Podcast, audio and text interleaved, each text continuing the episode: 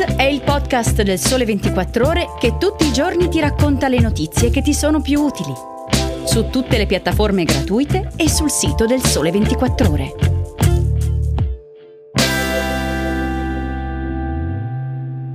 Ciao e bentornati all'ascolto di Start. Oggi è lunedì 8 agosto, io sono Enrico Marro e in questo podcast parliamo delle nuove frontiere dell'istruzione superiore e lo facciamo con una delle università più prestigiose dell'Europa continentale, la IE University di Madrid, prima al mondo per il suo MBA online secondo il ranking QS. Un ateneo all'avanguardia nella didattica del futuro, il liquid learning, fatto di aula tradizionale ma anche di viaggio fisico e virtuale, nonché di campus nel metaverso. Ma ci spiega tutto in collegamento da Madrid Andrea Longaretti, Global Head of Recruitment and Admission di IE University. Ciao Andrea e benvenuto su Start. Ciao Enrico, grazie davvero per l'invito. Scusatemi per questa voce un po' robotica, ma sono in malanni di stagione. E anche l'aria condizionata a Madrid, ci sarà stata l'ondata di caldo come un po' dappertutto.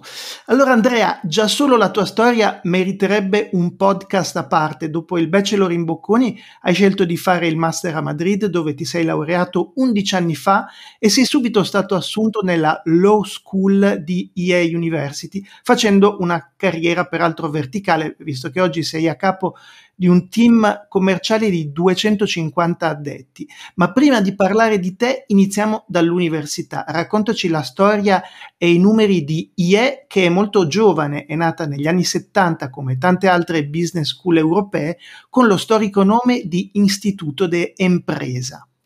Sì, diciamo che se fossimo in classe parleremmo di un bellissimo case study.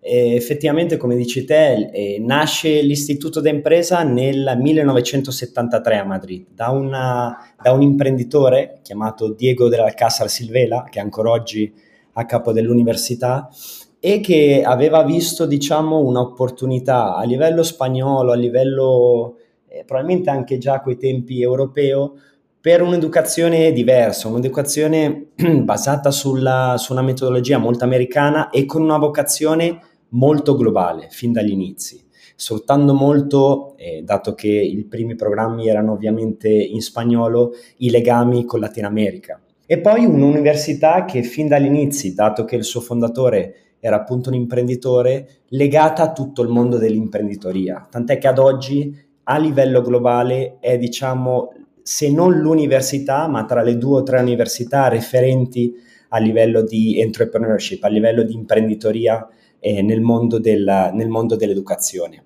È anche un case study molto interessante perché diciamo che le università nel mondo in generale nascono prima lanciando i propri bachelors, quindi lanciando le proprie lauree, poi eventualmente lanciano i propri master e, perché no, qualche programma di corto di specializzazione, di executive education. Ecco, l'IE l'ha fatto al contrario.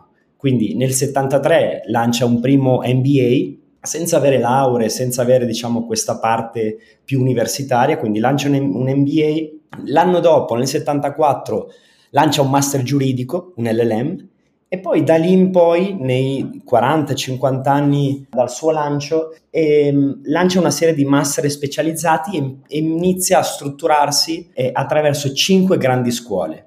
Quindi prima una business school, poi una law school, poi una School of Architecture and Design, una School of Science and Technology e finalmente alla fine una School of Global and Public Affairs. Quindi ormai copre veramente tanti settori.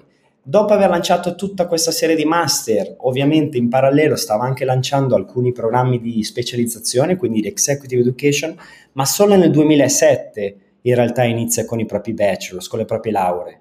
Quindi diciamo che è dal 2007 che l'IE si può definire a tutti gli effetti come una vera e propria università come la concepiamo noi, no? Quindi con tutto il portfolio completo. E tra l'altro devo anche dire che a settembre 2022, quindi diciamo tra pochi mesi, inizierà anche un nuovo progetto chiamato The Global College, che non è, diciamo, un progetto direttamente dell'IE, ma è comunque legato a una fortissima partnership dove appunto si vuole lanciare anche il college, quindi un'educazione pre-universitaria che coprirà l'International Baccalaureate, quindi l'educazione internazionale a livello appunto di college, che quindi completerà ancora di più questo grande disegno, no?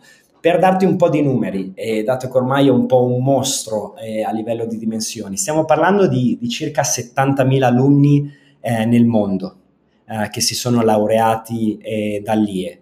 Tutti, o meglio detto, il 99% dei programmi master sono in lingua inglese. Questo ancora per ricordare la vocazione globale che Diego del Alcázar aveva avuto fin dall'inizio. A livello di lauree, il 100% delle lauree ad oggi disponibili sono in inglese.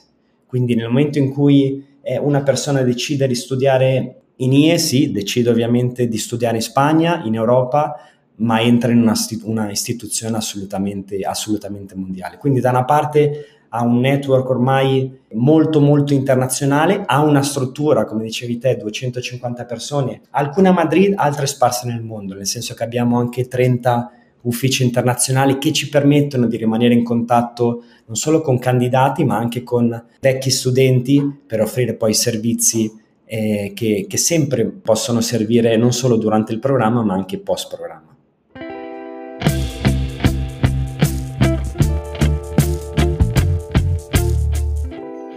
Benissimo Andrea, e tra l'altro IE University, come avevamo anticipato, è stata pioniera della didattica online già 20 anni fa e ora ne sta raccogliendo i frutti con i suoi masters in distance learning, in particolare quelli della business school, ai vertici delle classifiche mondiali. Di recente ha deciso di dotare tutti i suoi studenti di visori di realtà virtuale e realtà aumentata e di aprire campus in diversi metaversi, tra i quali Roblox e Decentraland. E non solo, notizia recentissima, assieme a Elysium Ventures, un investment fund della Silicon Valley, ha creato il Metaverse Center, che è il primo centro globale di ricerca e sviluppo focalizzato sul metaverso.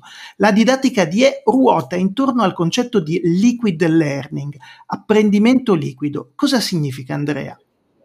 Ma parte dal presupposto che viviamo in un mondo liquido, viviamo in un mondo che è in continuo cambiamento, anche diciamo in una fase pre-pandemica, no? E questo cambiamento ovviamente ha degli effetti anche sul mondo dell'educazione e sulla forma in cui, la maniera in cui noi diciamo disegniamo l'apprendimento o impariamo nuove cose in classe. Quindi il liquid learning diciamo che è un sistema pedagogico che è frutto di una serie di investimenti che l'IE ha iniziato nel 2000, investendo molto forte sulla tecnologia per quanto riguarda l'apprendimento, e si può riassumere nella massimizzazione dell'apprendimento e dell'esperienza, nel senso che fino adesso il paradigma era che l'esperienza massima a livello di educazione era andare in classe e ricevere la lezione da parte del professore, o eventualmente andare online con una videoconferenza online. Ecco, noi stiamo andando oltre, nel senso che certamente queste due esperienze rimarranno esistenti nel nostro panorama, ma solo se siamo sicuri che il contenuto che stiamo insegnando sia, diciamo, può essere massimizzato soltanto in questi due scenari.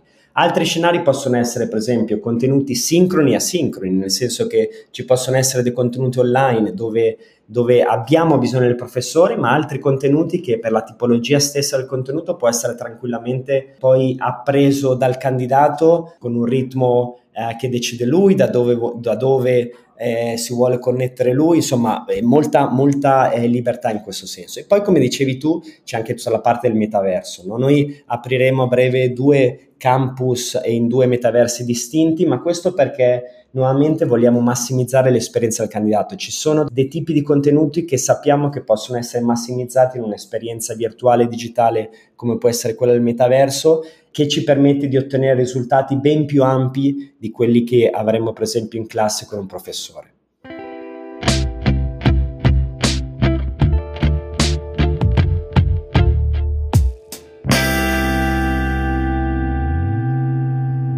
Ecco, ultima domanda proprio al volo, un minutino. Può sembrare strano a chi pensa che le eccellenze accademiche mondiali siano di casa solo negli Stati Uniti o in Gran Bretagna, ma quest'ateneo spagnolo rappresenta davvero un'università top che se la gioca con Harvard, Yale, Oxford e Cambridge. Torniamo quindi e chiudiamo con la tua esperienza personale. Cosa hai trovato di diverso alla IE rispetto per esempio alla Bocconi che avevi frequentato in Italia o in generale agli atenei del nostro paese? Ma diciamo velocissimo due cose. Uno, sicuramente la metodologia, quindi tutto assolutamente pratico, tutto basato sul case study. Non lavorerai mai da solo, non ho mai lavorato da solo, ho sempre lavorato in gruppo, e questo ovviamente ti obbliga a una serie di dinamiche assolutamente nuove, no? Perché ovviamente tu sei in classe con, essendo l'università molto globale, con gente di tutto il mondo. Noi sul campus abbiamo in media ogni giorno 130 nazionalità diverse, quindi nella tua classe potenzialmente tu potresti essere una delle 30-40 nazionalità che, con cui devi dividere diciamo gli studi ogni giorno. Quindi in questo senso qua devo dire che è stata per me la principale differenza con l'esperienza italiana, però anche l'esperienza che più mi ha probabilmente insegnato all'IE quando ho fatto il mio master. Quindi tanti lavori di gruppo, tanti lavori pratici e soprattutto un contesto davvero internazionale. Grazie quindi ad Andrea Longaretti, Global Head of Recruitment and Admission di IE University, collegato da Madrid, e ricordo che potete ascoltare la puntata premium di Start con Marco Loconti in esclusiva su Apple Podcast e Spotify. Grazie ancora, ciao!